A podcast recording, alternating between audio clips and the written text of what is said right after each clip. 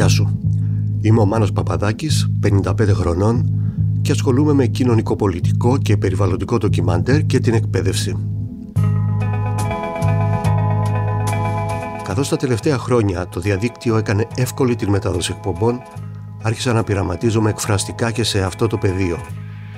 Αυτό που με ενδιαφέρει είναι να επικοινωνώ μια άλλη οπτική και σκέψη για αυτά που μαθαίνω. Να βγάζω την αλήθεια μου προς τα έξω δηλαδή.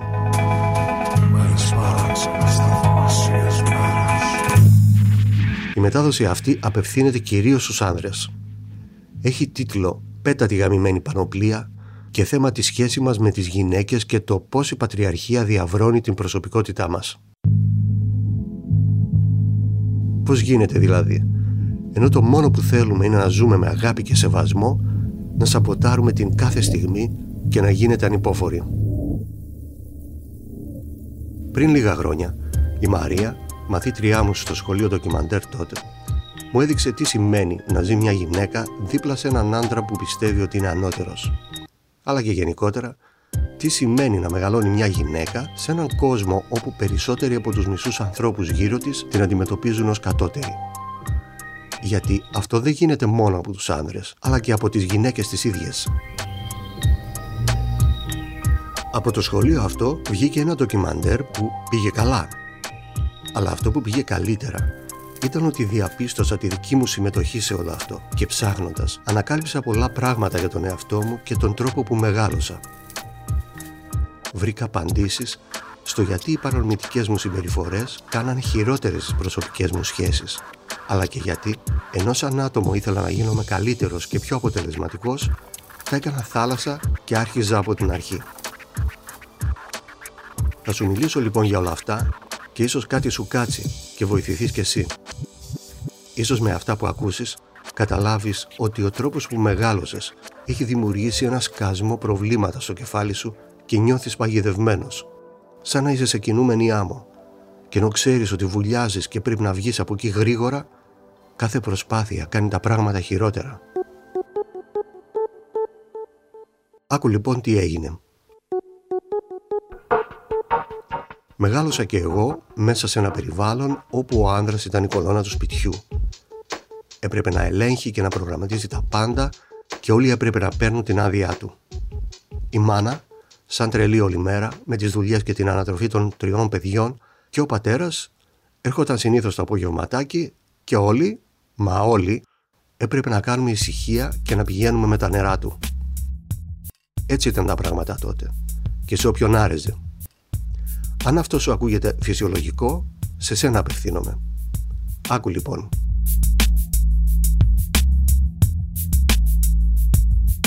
Στα περιοδικά, στο ραδιόφωνο, στο θέατρο και την τηλεόραση, όλα μου μάθαιναν ότι οι άνδρες είναι από τη φύση τους δυνατοί κυνηγοί, με αυτοπεποίθηση και δυναμική, έξυπνοι και ικανοί και οι γυναίκες τους έχουν ανάγκη για να υπάρξουν. Αυτή η αίσθηση εξουσίας, κάτι σαν το χαρτονόμισμα δηλαδή, που η αξία του αναγνωρίζεται άμα τη εμφανίσει, μου άρεσε και μάλιστα την πλήρωσε μια συμμαθήτριά μου τότε. Γιατί εκτός όλων των άλλων, μάθαινα ότι άμα εκείνη λέει όχι, εννοεί ναι. Ότι τα αγόρια έχουν ορμές και στα κορίτσια αυτό αρέσει. Όταν όμως εκείνη αντέδρασε, εγώ κατουρίδηκα πάνω μου. Αλλά η δασκάλα μας της είπε ότι έτσι είναι τα αγόρια. Είναι ο τρόπος τους να δείχνουν ότι τους αρέσεις. Και εκεί λοιπόν αγαπητοί μου φίλοι, το θέμα τελείωσε. Πήρα το μήνυμα ότι κάνουμε ό,τι γουστάρουμε και μπήκα στην ενηλικίωση με την υποστήριξη της παρέας που όχι μόνο έκανε τα ίδια, αλλά είχε βρει τρόπους για να μην έχει συνέπειες. Και αυτό ξέρετε τι ήταν. Ήταν μαγιά. Γιατί έτσι είναι τα γόρια. Όταν βάζουν κάτω μια γυναίκα που λέει όχι, είναι μάγκες.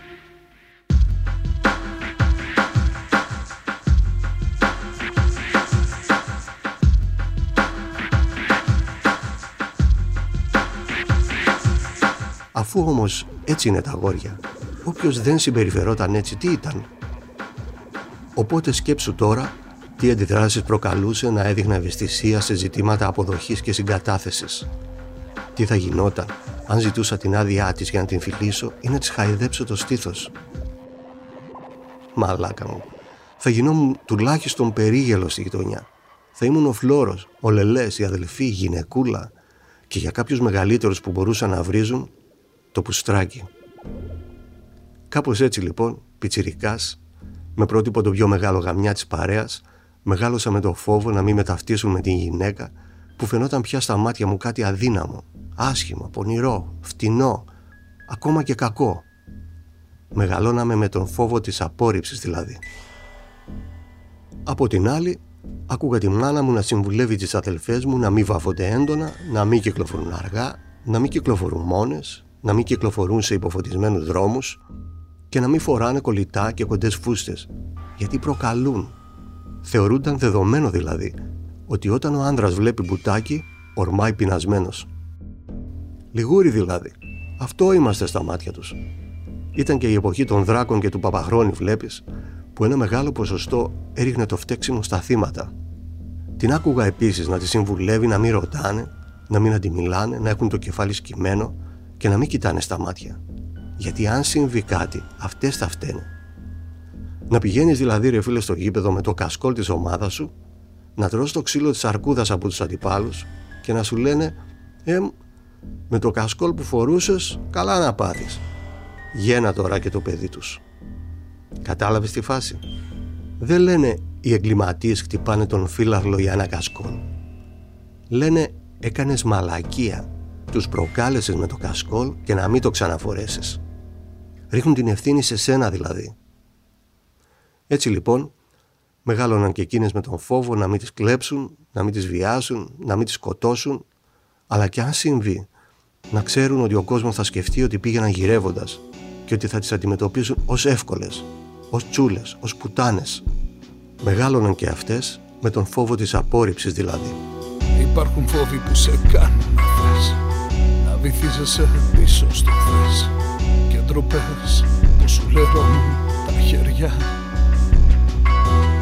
Μα ό,τι κι αν κάνεις φίλε μου θες δεν θες Ακόμα ζούμε τις πρώτες στιγμές Που μες στο σύμπαν ορδές σκορπιστήκαν τα στεριά Έτσι Μάθαμε να έχουμε την προσοχή μας στραμμένη στο τι θα πει ο κόσμος, να ανησυχούμε για το τι θα σκεφτούν οι άλλοι, τι θα πούν οι άλλοι και πώς θα μας κρίνουν οι άλλοι.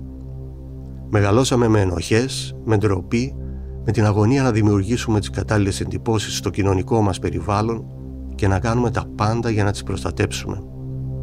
Μεγαλώσαμε μαθαίνοντας να παίζουμε τον ρόλο μας, μαθαίνοντας να υποκρινόμαστε δηλαδή και να κρατάμε απόσταση ενώ είχαμε ανάγκη να είμαστε ο εαυτός μας και να αγαπηθούμε. Για τους περισσότερους άνδρες, αυτός ο ρόλος έγινε η πανοπλία τους. Ακόμα και σε εκείνες τις περιπτώσεις που είναι ξεκάθαρο και αντιλαμβάνονται την αδικία που προκαλεί η συμπεριφορά τους, προτιμούν να φερθούν όπως ξέρουν, αφού είναι καλά βολεμένοι και εξυπηρετούνται τα προνόμια τους. Ψάξε στο τίποτα να βρεις. Όλα τα νόφελα της γης. Κράτα μαζί σου.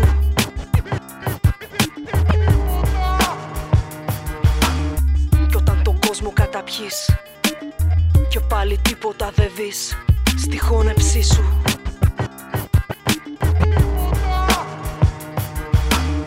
Θα σε ένας ήρωας διαφανής Που ούτε ξέρεις δεν μπορείς. Και πας στον πάτο Και παρακάτω. Άκου λίγο. Δεν είναι κάτι που θα το βρεις γραμμένο κάπου. Αλλά μια κατάσταση που έχει δημιουργηθεί με αποτέλεσμα εμείς οι άνδρες να απολαμβάνουμε μια άνεση και ευκολία στη ζωή εις βάρος όμως των γυναικών. Και μη μου πεις ότι αυτά γίνονταν παλιά. Ακόμα και προχθές μπροστά μου, ο ταμείας στην τράπεζα δέχτηκε πληρωμή λογαριασμού ρεύματος από άνδρα, ενώ ένα λεπτό νωρίτερα, για τον ίδιο λόγο, είχε στείλει μια γυναίκα στο μηχάνημα να παιδεύεται όταν τον ρώτησα γιατί έκανε αυτή τη διάκριση, μου απάντησε ότι ο άνδρας που εξυπηρέτησε ήταν γνωστός του. Έτσι γίνεται. Είμαστε όλοι γνωστοί μεταξύ μας και αλληλοβοηθιόμαστε. Θα σου πω το άλλο. Πόσες φορές έχεις δει μπαμπάδες να φροντίζουν τα παιδιά τους και να τους αποθεώνουν; Έλα πες. Πολλές. Εμένα με χειροκρότησαν σε Λούνα Πάρκ όταν φρόντιζα την μικρή μου που έκανε εμετό επειδή ζαλίστηκε την σύντροφό μου θα την χειροκροτούσαν ποτέ; Ή το άλλο, κάτσε σπίτι να καθαρίζεις, να μαγειρεύεις, να ξεσκατίζεις και να έρχεται καλή σου το απόγευμα να αράζει στο Instagram και εσύ να της φτιάχνεις καφεδάκι. Είσαι ok με αυτό; Ναι. Όχι περιστασιακά φίλε. Όχι δώρο στα γενέθλιά της. Κάθε μέρα να είναι αυτή η ζωή σου από εδώ και πέρα. Μαυρίλα, ε. Ε, αυτό εννοώ. Για τη γυναίκα είναι όχι απλώς μια φυσιολογική συμπεριφορά. Είναι υποχρέωση. Και αυτά είναι απλά μικρά καθημερινά παραδείγματα, φίλε. Πώς όμως κατέληξε να είναι δούλα στο σπίτι, στη δουλειά, στη σχέση, παντού; Αυτό το έκανε η πεποίθηση που σου έλεγα προηγουμένως. Η πεποίθηση ότι οι άνδρες από τη φύση μας πιστεύουμε ότι είμαστε ανώτεροι από τη γυναίκα. Οπότε πιστεύουμε και ότι η γυναίκα είναι φυσικό να μας υπηρετεί. Έτσι, είναι και φυσικό τις γυναίκες στην πολιτική και στις διευθυντικές θέσεις να τις βρίσκεις με το μεγεθυντικό φακό. Μόλις μία στις δέκα. Το ακούς φυσιολογικό; Ίσως είναι φυσιολογικό στα αυτιά σου, γιατί απλά οι άνδρες δεν γουστάρουν να τους κάνουν κουμάντο οι γυναίκες, οπότε η τρικλοποδιά πάει σύννεφο. Αν αισθάνεσαι άβολα, είναι γιατί ανήκεις και εσύ μέσα σε αυτούς. Είσαι από αυτούς που πιστεύουν ότι οι γυναίκες δεν είναι καλές στους υπολογισμούς, στα τεχνικά, στα αθλητικά, στη φιλοσοφία, στα μαθηματικά, ούτε καν στην οδήγηση. Όμως στα 27 χρόνια που είσαστε μαζί, της έδωσες το τιμόνι το πολύ πέντε φορές και τώρα την κράζεις που δεν ξέρει να παρκάρει. Και αυτό το λες εσύ, που 20 χρόνια έβλεπες τη μάνα σου να μαγειρεύει και άλλα τόσα βλέπεις τη γυναίκα σου και δεν ξέρεις να βράσεις ούτε ένα αυγό.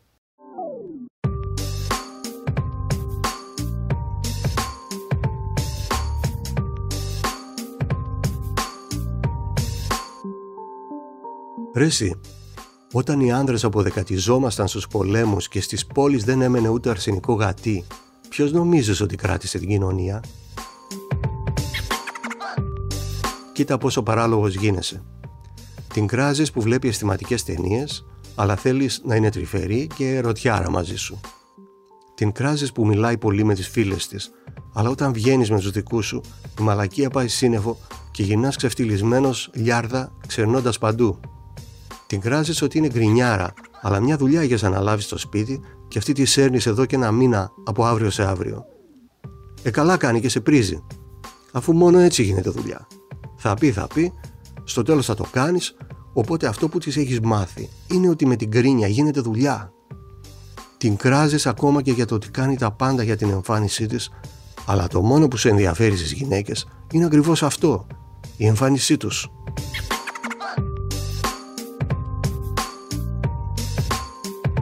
Έλα, πες την αλήθεια τώρα.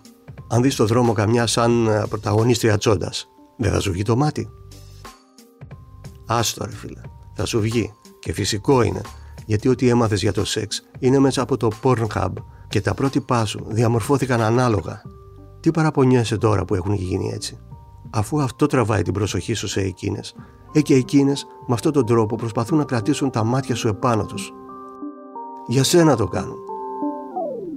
Να σου το πω και αλλιώς. Πώς πας, ρε παιδί μου, και στείνεσαι 10 ώρες με την πετονιά στο χέρι γιατί λες ότι γουστάρεις τη φάση; Ε, έτσι και εκείνη θα κάνει 3 ώρες τα νύχια της. Τι θες τώρα; Δηλαδή, εσύ κάνεις εξυπνάδα που βαράς ντάγκλες όλο το βράδυ και δεν παίρνεις λέπη, ενώ η άλλη είναι χαζή που έκανε ουράνιο τόξο τα νύχια της; Έλεος ρε άνθρωπε. Έλεος ρε άνθρωπε. Λοιπόν, αν δεν είχες καταλάβει μέχρι τώρα τι είναι η πατριαρχία, τώρα που ακούς όλα αυτά δεν έχεις καμιά δικαιολογία. Πέτα τη γαμημένη πανοπλία. Είναι δύσκολο, αλλά θα δεις τι καλά περνάς μετά. Τα πέρασα και τα ξέρω. Η πατριαρχία είναι ένα τεράστιο κοινωνικό πρόβλημα που έχει κάνει σκατά τον τρόπο που σκεφτόμαστε και φερόμαστε στον εαυτό μας και τους άλλους. Δεν είναι απλά ένα πρόβλημα συμπεριφοράς προς τη γυναίκα είναι προβληματική η ίδια μας η ύπαρξη. Και σήμερα είναι ευκαιρία να μπουν τα ερωτήματα στο τραπέζι. Για πόσο ακόμα θα φοράμε πανοπλία; Για πόσο ακόμα θα υποκρινόμαστε; Για πόσο ακόμα θα είμαστε άδικοι; Για πόσο ακόμα θα φοβόμαστε; Για πόσο ακόμα θα είμαστε δυστυχισμένοι τελικά; Φοβάμαι μήπως δειλιάσω ψυχή μου Και κρύψω την αλήθεια πιο κάτω από τη φωνή μου Πιο χαμηλά και από την ανάσα απαθήνω το χαλάλι ζωγραφιστή στο προσκεφάλι. Φοβάμαι ρε αλήθεια, μονάχα μια στιγμή που θα με στείλει να αγκαλιάσω το σκοτάδι την τροπή. Φοβάμαι τη στιγμή που θα αντέχω στα μάτια να τους δω. Φοβάμαι που είμαι ακόμα εδώ. Φοβάμαι. Ας ξαναδούμε τα λογικά ερωτήματα για τα οποία βρίσκει κανείς μόνο παράλογες απαντήσεις. Όπως ότι οι άντρες έχουμε δικαιώματα και προνόμια όχι επειδή τα κατακτήσαμε, αλλά επειδή είμαστε απλά άντρες. Επειδή έτυχε δηλαδή να έχουμε γεννηθεί με αυτό το φύλλο. Μιλάω για αυτή την αίσθηση ανωτερότητας που προκαλεί μια τεράστια αδικία που εισπράττουν τόσο οι γυναίκες στην καθημερινότητά τους, όσο και οι άνδρες που εκφράζουν την αλληλεγγύη τους προς αυτές. Η τοξική αυτή αρενοπότητα δηλαδή, που συχνά εκφράζεται με επίδειξη εξουσίας στο σπίτι, στη δουλειά, στη διασκέδαση, στο φλερτ, ακόμα και στο δρόμο ρε. Έτσι, χωρίς λόγο, απλά επειδή μπορούμε και δεν έχουμε συνέπειες.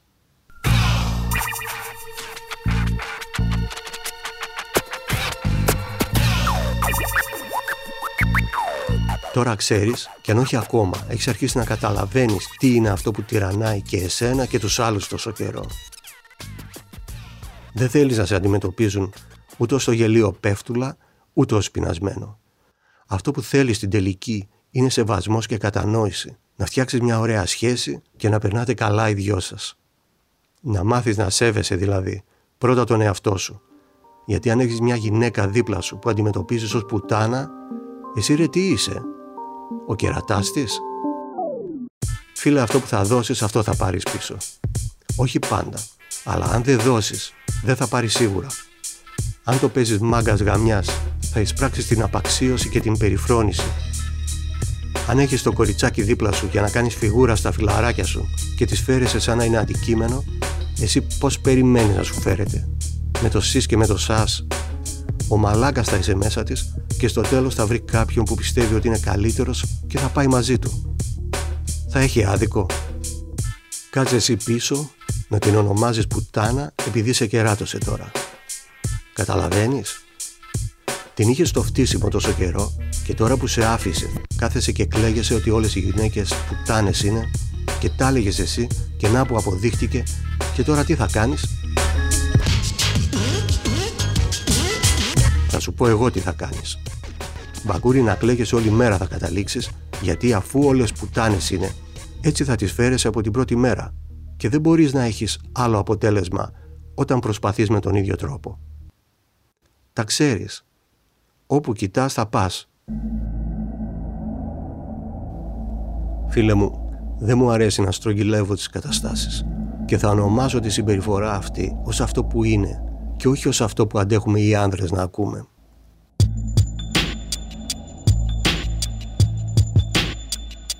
Δεν είναι λοιπόν ούτε μαγιά, ούτε έτσι είναι οι άνδρες, ούτε έτσι κάνουν όλοι, ούτε είναι στο αίμα τους και παπαριές. Είναι ξεκάθαρα κακοποίηση. Είναι σωματική, συναισθηματική, οικονομική, εργασιακή, σεξουαλική. Είναι λεκτική και συμπεριφορική κακοποίηση. Οι άνδρες που φερόμαστε με αυτόν τον τρόπο, στην πραγματικότητα προσπαθούμε να κρατήσουμε τη θέση μας στην αγέλη, όπου νιώθουμε δυνατοί, να ταΐσουμε τη χαμηλή μας αυτοεκτίμηση, και την αίσθηση κατωτερότητας που δημιουργήθηκε όταν ήμασταν παιδιά και συνεχίζεται μέχρι και την ενήλικη ζωή μας. Το καταπιεσμένο αυτό παιδί προσπαθεί με νύχια και δόντια, χωρίς καμιά διάθεση για αυτοκριτική και ενσυναίσθηση, χωρίς διάθεση για συνεργασία και αλλαγή, να αποδείξει ότι είναι γνήσιος άνδρας, παλαιά σκοπής, που τιμά τους προγόνους του, ακόμα και αν έχουν κάνει έσχη. Δεν αλλάζει γνώμη, ακόμα και αν καταλαβαίνει πόσο λάθος είναι και χρησιμοποιεί τη δύναμή του ακόμα και όταν καταλαβαίνει ότι η αντίδραση αυτή είναι υπερβολική.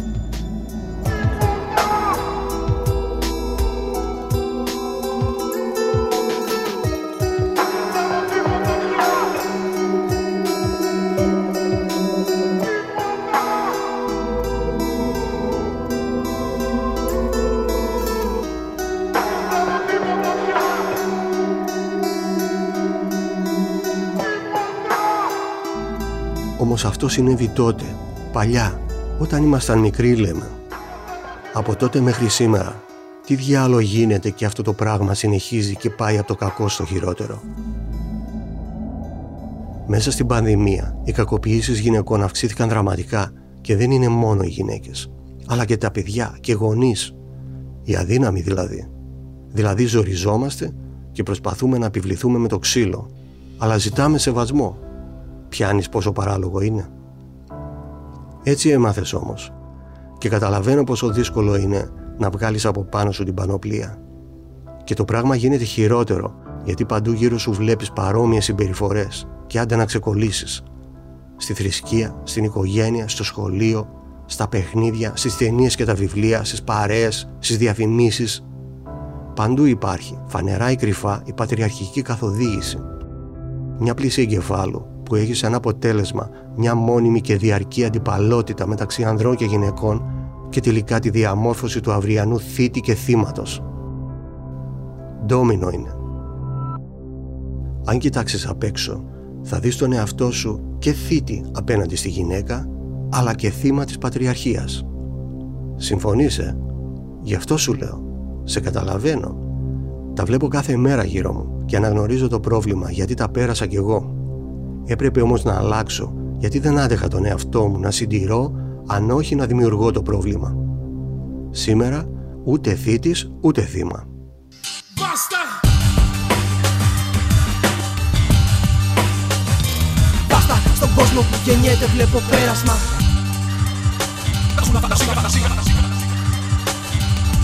Δες τι γίνεται με τις τόσες αποκαλύψεις. Σκέψω ότι μπορεί να είναι η κόρη σου στη θέση του αύριο μεθαύριο και να της λέει ο άλλος άνοιξε τα μπουτια σου, αλλιώς δεν έχει δουλειά. Τρελαίνεσαι, ε; Ποιος σου δίνει αυτό το δικαίωμα; Η πατριαρχία λέμε. Με κάνει όμως και αισιόδοξο ότι υπάρχει το θάρρος που χρειάζεται για να βγουν όλα στη φόρα, να σπάσει το απόστημα και να αρχίσουν οι πληγές να κλείνουν. Αν θα ανοίξουν άλλες, δεν τρέφω ψευδεστήσεις. Οι αλλαγές σε τόσο βαθιά ριζωμένα προβλήματα δεν γίνονται ούτε εύκολα, ούτε γρήγορα, ούτε ανώδυνα. Εγώ χρειάστηκε να αποστασιοποιηθώ από όλους αυτούς.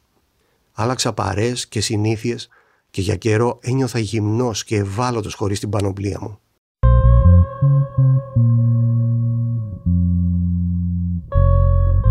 Σιγά σιγά όμως συνήθισα και άρχισαν γύρω μου να έρχονται κι άλλοι σαν και εμένα. Έτσι κατάλαβα ότι δεν ήμουν μόνος και πήρα το θάρρος να μιλήσω για αυτό το τεράστιο βάρος που μου είχαν φορτώσει. Γι' αυτό σου λέω, όσο δομές υποστήριξης γυναικών και να δημιουργηθούν, όσο μεγάλη διάσταση και να πάρει το θέμα, αν δεν αλλάξουμε εμείς οι άντρες, δεν θα υπάρξει αποτέλεσμα επί της ουσίας. Ίσως μόνο να αλλάξει μορφή η καταπίεση.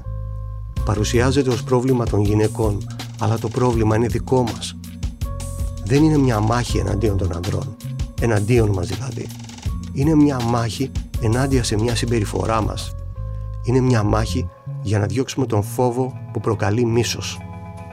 Αν αλλάξουμε τον τρόπο που αντιλαμβανόμαστε τον εαυτό μας, αυτόματα θα αλλάξει η σχέση που έχουμε και με τις γυναίκες. Θα μας αγαπήσουν, όχι για αυτό που φαινόμαστε, αλλά για αυτό που είμαστε πραγματικά.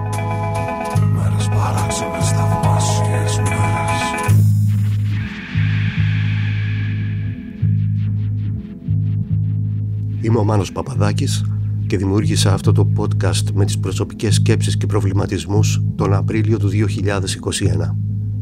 Έχει τίτλο «Πέτα τη γαμημένη πανοπλία» και θέμα τη σχέση μας με τις γυναίκες και το πώς η πατριαρχία διαβρώνει την προσωπικότητά μας. Ακούστηκαν μουσικές και τραγούδια από τους Active Member αλλά και επιλεγμένα μουσικά αποσπάσματα του Νίκου Πανδί από το τελευταίο μου ντοκιμαντέρ «Μόνοι μαζί» με θέμα την πανδημία του 2020 λόγω COVID. Καλή συνέχεια και μην ξεχνάτε να φροντίζετε το μυαλό και το σώμα σας.